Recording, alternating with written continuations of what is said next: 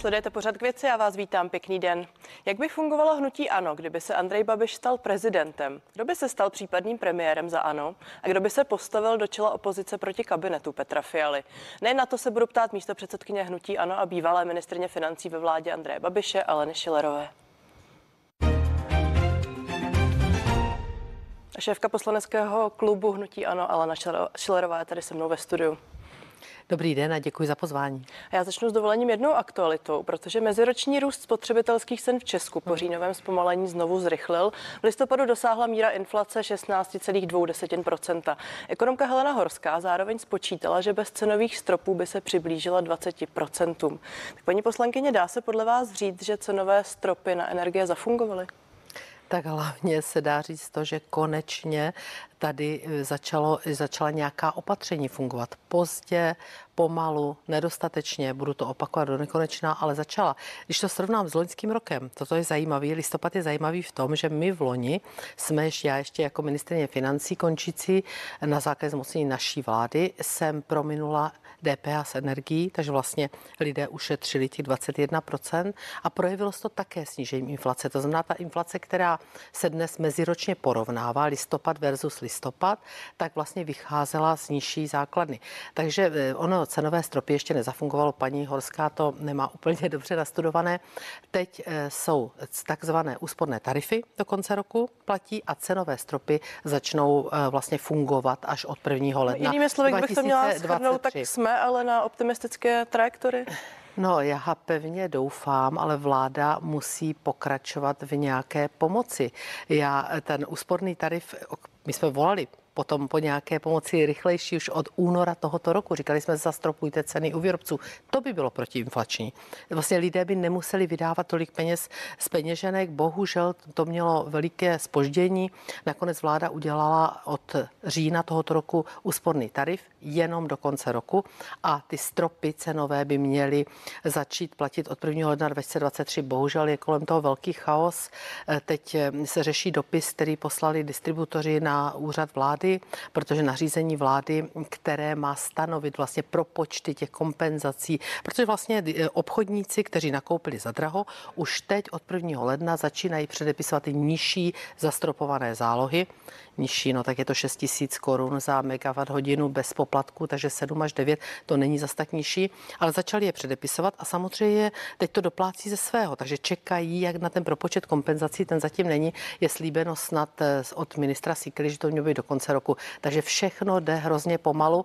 Pardon, ale se právě proto říct, že ta inflace dosáhla teď svého stropu i právě proto, co jste teď popsala. To já nedokážu, že obchodníci si teď ne, nasadili ceny s očekáváním dalšího tarifu. Nedokážu nedokážu říct, já nemám věšteckou kouli, ale když se podíváte na renomovaná pracoviště, to znamená ministerstvo financí, Česká národní banka a další prostě pracoviště, která dělají makroekonomické prognózy na příští rok, tak oni počítají, že ta inflace bude ještě poměrně vysoká eh, o začátkem roku a pak by se měla snižovat, ale ty odhady většinou hovoří pořád o dvojciferných číslech, takže ona bude postupně odeznívat, ale bude to velmi, velmi pomalu a já se ještě obávám v lednu, Nechci strašit, nechci tady žádné pesimistické náhledy šířit. Máme Vánoce mezi lidmi, ale obávám se, že v lednu prostě dojde k přecenění eh, ve, eh, hodně druhů zboží a ta inflace ještě může vystřelit. Tady teď hovoříte jako zástupkyně opozice. Kdybyste seděla ve vládě, byla v situaci, kdy vláda hmm. musí opět hasit vysoký schodek rozpočtu, plán, eh, hmm. vysoké schodky, co by ještě mohlo teď se no, uskutečnit? No, kdybych seděla ve vládě, tak eh, teď se mě ptáte asi na, na energetickou krizi. Nebo Tam se obecně na inflaci. Obecně. Může ještě vláda eh, něco Vláda dělat? měla úplně jinak uchopit eh, růst cen energií. Neměla je nechat utrhnout se řetězu. Měla prostě už začátkem roku nebo v první čtvrtletí, kdy jsme na to upozorňovali 18. února 2022, to poprvé řekl Andrej Babiš, zastropovat ceny u výrobců. Lidé by neplatili takové obrovské částky, obchodníci by to nekupovali za takové astronomické částky. Místo toho ještě v srpnu, v září to označovali, premiér to označoval za populistické opatření. Od října to udělali, udělali formou tarifu, to znamená, že vlastně ten příspěvek 2000 korun, ono to zas tak moc nepomůže. A zastropování vlastně začne fungovat, ale u obchodníků, takže si vemte, že obchodníci to nakoupili za velmi drahé ceny. Teď tam se to zastropuje na těch 6 tisících za megawatt hodinu bez distribučních poplatků a ten rozdíl doplatíme my všichni ze státního rozpočtu. To je něco nepřijatelného. Aby potom posléze se to velmi složitou, možná i protiústavní cestou bralo zpět těm eh, výrobcům formou dvou daní, které zavedla vláda a to, to je prostě pro mě opravdu škrabání Rozumím. pravou Pojďme možná obecně. Já jsem se ptala na inflaci jako celek. Mm-hmm. Často v souvislosti s inflací zmiňujete, nebo jste zmiňovali za příklad eh, například mm-hmm. Maďarsko, které zavedlo cenové stropy na benzín, platili tam i eh, cenové stropy na, elektriku, na elektřinu. Teď se ukázalo, že Maďarsko tuhle situaci nicméně nezvládá. Tak kde podle vás Maďaři modá. udělali chybu? Nelitujete teď té podpory? Ne, vůbec ne. Já jsem ukazovala na, na tiskové konferenci po jednání stínové vlády ve čtvrtek, eh, jsem ukazovala našich 12 opatření, které jsme představili někdy na jaře tohoto roku a deváté opatření, bylo to přesně, protože jsem to ve čtvrtek měla takhle tu tabuli před sebou, deváté opatření bylo zastropování eh, cen pohoných hmot na částce, a pozor, to je důležité, 36 korun formou snížení DPH nebo spotřební daní. Nakonec vláda spotřební daň snižovala také u pohoných hmot, i když to udělala o nějakou korunu 50, takže to nikdo ani nepocítil. My jsme říkali 36 korun. Kolik je teď průměrná cena u nás? Asi 38 korun napříč, někde je 40, někde je 37, ono průměrná je 38. Takže my jsme říkali, překleňme tu tu krizi, kdy naši lidé nakupovali za téměř 50 korun za litr, překleňme, ale stropujeme 36. Maďaři zastropovali Maďaři 28, podle vás udělali chybu v té, chybu v té úrovni. částce, udělali chybu v té částce a samozřejmě Maďaři mají jinou situaci než my. Oni nemají úžasnou státní distribuční síť, jako má Čepro. Oni vlastně těm importérům to nijak nekompenzovali. Tam byla celá řada těchto chyb, ale my jsme řekli 36 korun. A to by překlenulo, to by trvalo zhruba, vidíte, že ty ceny teď klesly, takže trvalo by to zhruba nějakého půl roku, možná necelého. My jsme říkali do konce roku. Takže zastropována 36 korun a teď už jsme vlastně na této částce. Nicméně od začátku jste neříkali celou tuto verzi. Mluvili jste o říkali, zastropování, říkali, mluvili jste o paní rektorko, tom, ať Česko jsem, jde maďarskou ne, ne, ne, ne, ne.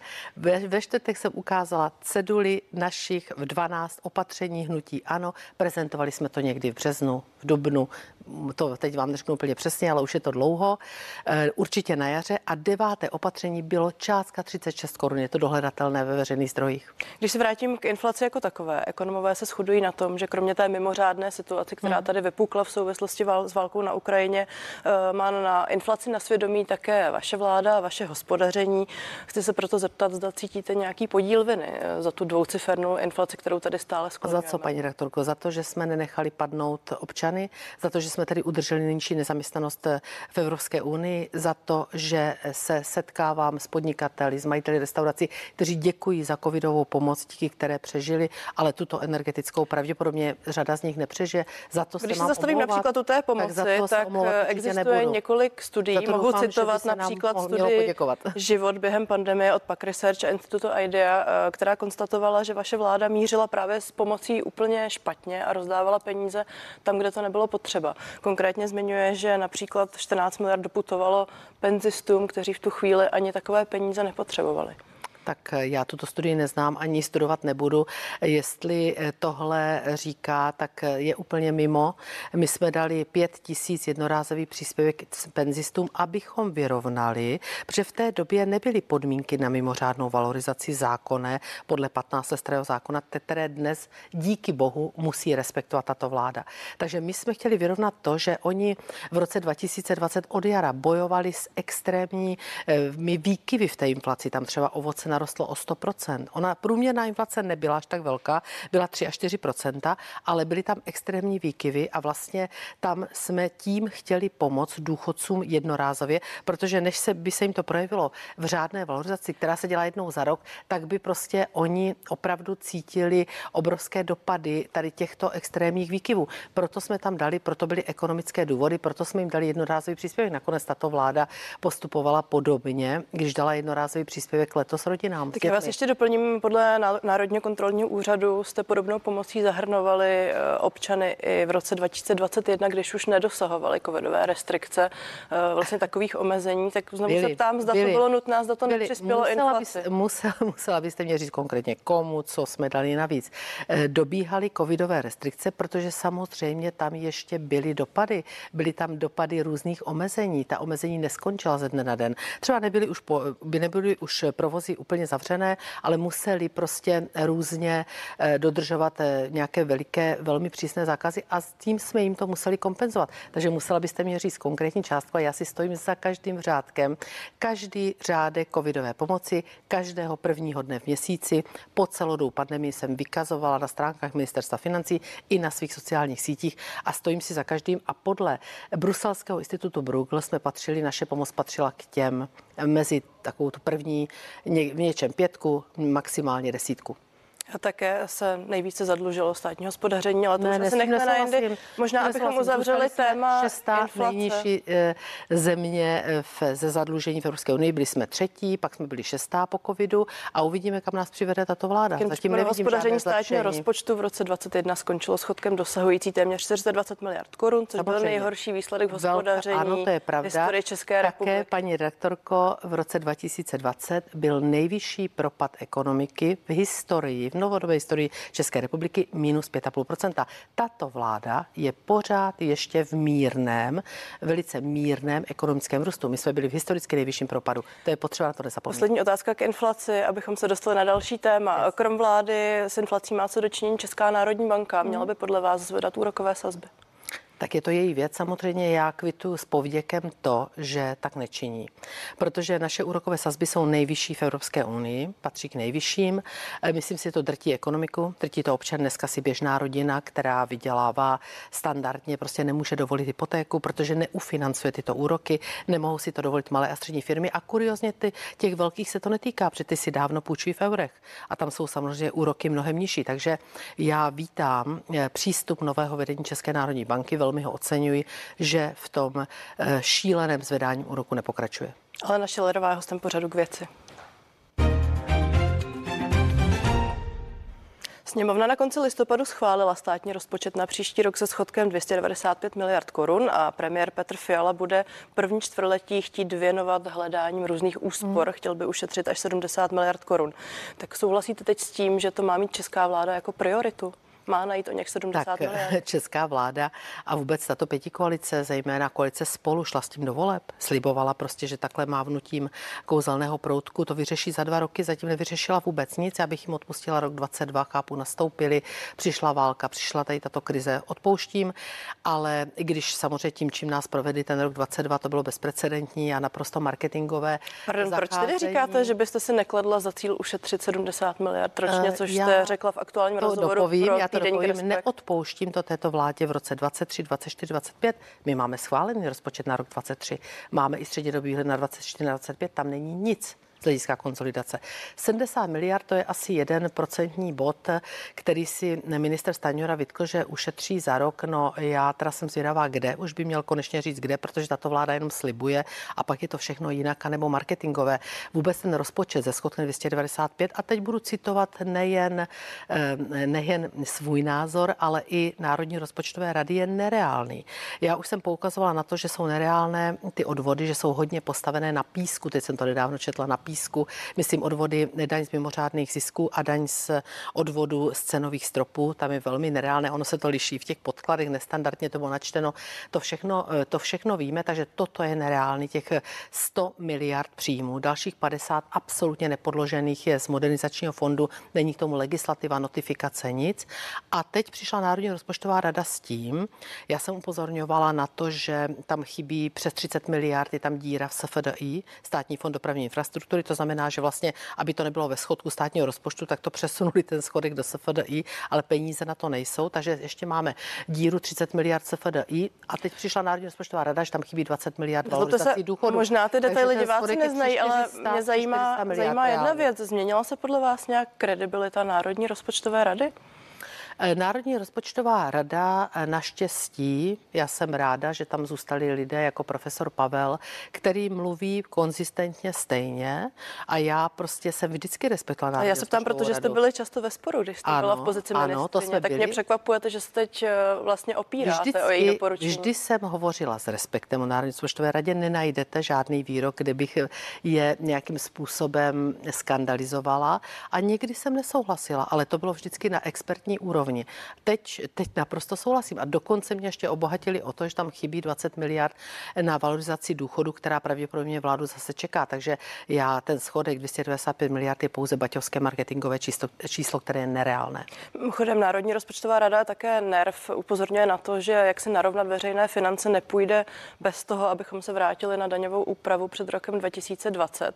Teď pochopitelně narážím na zrušení superhrubé mzdy, mm-hmm. o které se zasadila vaše vláda, respektive ano, a také tehdejší opoziční ODS. Ano. Eh, myslíte si, že na tu diskuzi nakonec dojde a že nebude zbytí? Ne, myslím si, že na ní dojít nemusí. Já právě mě velice zajímalo, když Zbigněk Staňura říká, že chce eh, snížit eh, ten, to strukturální saldo 80 miliard, tak chci vidět prostě, jak to udělá.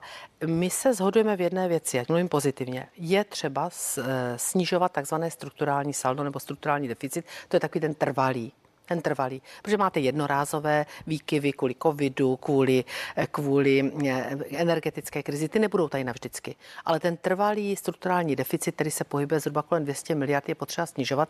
My se lišíme pouze v tempu. Já říkám, a já, moje, můj plán konzolidace, já jsem ho samozřejmě měla nastavený, protože jsem nemohla vidět, jak dopadnou volby a naše, jestli naše vláda nebude pokračovat. Já říkám, ať je to v delším časovém horizontu, ať je to postupně, abychom nezaškrtili ekonomiku. Toto vláda ODS už předvedla v minulosti. Se, to možná to že... divákům zní velmi abstraktně. Pojďme se vrátit k těm daním. Ano. Nárůst daní z příjmu, tedy rezantně ne, říkáte, ne. že ne. Jestliže je takováto krize, my jsme pomohli zrušením superhrubé mzdy společně s ODS, to jste řekla správně, eh, o 7% čistého, díky tomu si také celá řada eh, zaměstnanců vytvořila rezervy, z kterých teď čerpá, což se ukazuje podle ekonomických čísel, tak jim to přece teď v této krizi, kdy oni mnohdy nevědí. Eh, řada ekonomických teorií také říká, že právě to přispělo k té dvouciferné inflaci. Ne, a eh, to trošku nejde eh, do souladu s tím, že si řada domácností, že tak stouply úspory. To trošku prostě si myslím, že ekonomové si zjednodušují, já s tím rozhodně nesouhlasím, protože inflace především byla způsobena věcmi jako je energetická krize, jako byly pohonné hmoty a to vám vstoupilo do všech vstupních nákladů domácností nebo firem. Takže já Když osobně, se zpátky podíváme do statistik, zpátky, tak inflace ano. nastoupila ještě před tou současnou energetickou krizí. My jsme čili... končili, byla 5,4, paní rektorko. V prosinci 2021. Ale byla tam ta rostoucí tendence. Dobře, 5,4 a teď máme 16,2. A možná bychom atakovali, kdyby tam nebyl úsporný tarif, tak bychom možná, jste správně řekla na začátku, byli na 20%. Takže to bych, to bych si nemyslela, prostě si jenom myslím, že naše vláda eh, nedostatečně cílila na tu účinnou pomoc, aby ji srazila, aby pomohla se stražením inflace. Protože toto už je situace, kdy prostě musí fungovat jak Česká národní banka, tak i vládní politika. A teď zpátky k vaší otázce. Takže já bych určitě volila kombinaci na příjmové straně i na videové straně z hlediska konzolidace veřejných financí a snižování strukturálního deficitu. A pojďme se bavit a opakovaně to nabízím koalici a nabízím i podporu. Zvyšujme spotřební daně, ze závislosti, zvyšujeme daně za zardu, dotáhne, dotáhne minister financí zdanění globálních firm, pojďme se bavit o daňových výjimkách, tam jsme otevřena prostě jednání, to je na příjmové straně, jsou to nižší desítky miliard. To má ostatně vláda na programu, nicméně já se stejně musím vrátit k těm daním z příjmu, protože například minister práce a sociální věcí Marian Jurečka hovoří o tom, že by nešlo o zdanění a vyšším zdanění všech občanů, ale hovoří o jakési solidární dani. Konkrétně řekl v posledním rozhovoru pro idnes.cz, že by se to vlastně týkalo i lidí, konkrétně třeba z jeho vyšší příjmu, kolem 200 tisíc korun, tak e, měsíčně. Tak eh, dokážete si představit, že i třeba vy a vaše kolegové si sáhnete na váš plat a na zdanění? Naprosto bez problému, jenom poučím pana ministra tak práce tak výhradně a sociální věci, že to máme. On to možná neví, protože já se pohybuju v daních celý život. My máme progresivní zdanění, o kterém on mluví, a lidé, kteří dosáhnou příjmu na čtyřnásobek průměrné mzdy, tak mají daň 21%, tuším, že je to 20, 22, 22 22%. To znamená z toho příjmu na čtyřnásobek průměrné mzdy, takže to tam máme. A jenom ho chci ubezpečit, ať si podívá na nějaké statistiky z ministerstva financí, těch lidí je minimum. Takže i kdyby to tam zvedl třeba na 25 nebo na 30, to záleží, jak by se vládní garnitura domluvila, tak na tom státní rozpočet příliš neviděla. A tomu zbytku to chcete zvedat daně učitelům, já nevím, zdravotním sestrám, policistům, hasičům, já říkám za sebe tak ne. to je právě, myslím, ta kategorie, já. která by do toho vůbec nespadala. No, spadla, protože tam už jsou eh, platy, samozřejmě ty platy se za nás zvýšily a já jenom říkám, že pokud by se chtěl, aby se to týkalo jenom té kategorie na čtyřnásobek průměrné mzdy, kde je 22%, zdůraznuju, 22%, tam není 15 z toho rozdílu a chtěl by to tam zvednout na vyšší částku, tak mu to příliš mnoho nepřinese, protože určitě se tomu nebráním, protože těch lidí je minimum kteří berou takovéto u nás platy. A ti ostatní, kteří se pohybují eh, v nějaké střední vrstvě, to znamená, bavme se třeba kolem platu 50 tisíc, tak to už jsou všechno, eh, to už je všechno střední vrstva, která prostě, nebo kolem průměrné mzdy, která dneska je drcena právě inflací a energetickou Ale o to už řeč nebyla. Pojďme možná ještě k tématu, Proto kterým teď žije celá republika. Eh, máme necelých pět týdnů do prezidentských uh-huh. voleb. Andrej Babiš, váš předseda, jeden z favorizovaných kandidátů. Mě zajímá, co by se v hnutí ANO stalo, kdyby opravdu Andrej Babiš zasedl na hradě? tak je to příliš mnoho kdyby. Uvidíme, teď se snažíme, aby zasedl na hradě. Já si myslím, že, je, eh, že má velkou šanci a pokud prostě by zasedl na hradě, no tak eh, pak eh, rozhodne členská základna, určitě proběhnou standardní procesy v členské základně a ta si vybere prostě nového, nového předsedu. Chtěla byste být předsedkyní hnutí, ano? Uvidíme. Když budu cítit podporu, Záleží, nás je tam určitě osobností více a záleží, jakou budu cítit podporu v ten daný okamžik. Teď to neřeším. Je teď hnutí ano v tomto ohledu jednotné? Má svého favorita? pro takový případ? My to neřešíme hlavně. My se soustředíme plně na podporu Andreje Babiše v prezidentské volbě. To je teď jediné, co řešíme a o čem se bavíme. Já se samozřejmě soustředím na práci v poslanecké sněmovně, protože jsem předsedkyní největšího opozičního klubu a to je všechno, co momentálně řešíme. Vy jste v tom aktuálním rozhovoru pro Respekt, který jsem citovala, prohlásila, že my spolu s Karlem, myšleno s Karlem Havlíčkem, zásadně nesoutěžíte. Na stranu mm-hmm. druhou eh, je spousty případů, kdy Andrej Babiš označuje Karla Havlíčka jako za příštího premiéra. Tak opravdu nediskutujete o těch jednotlivých ne, rolích, které by vám ne, připadly ne, ne, do budoucna? Ne, fakt, fakt o tom nediskutujeme, nesoutěžíme. Já si myslím, že nejdůležitější je týmovost a spolupracovat. A to se děje. Chtěla byste být předsedkyní nebo premiérkou?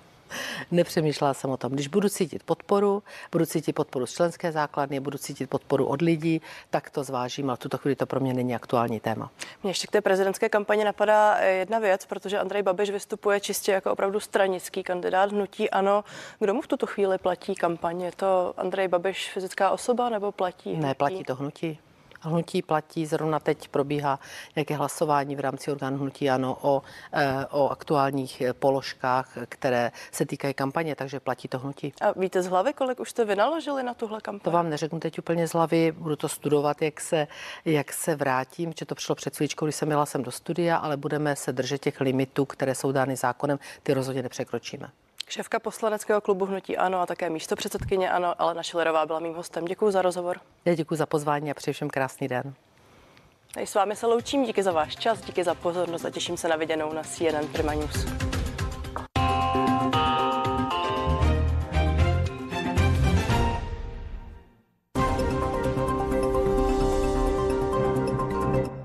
I v té nejmenší výzce můžeme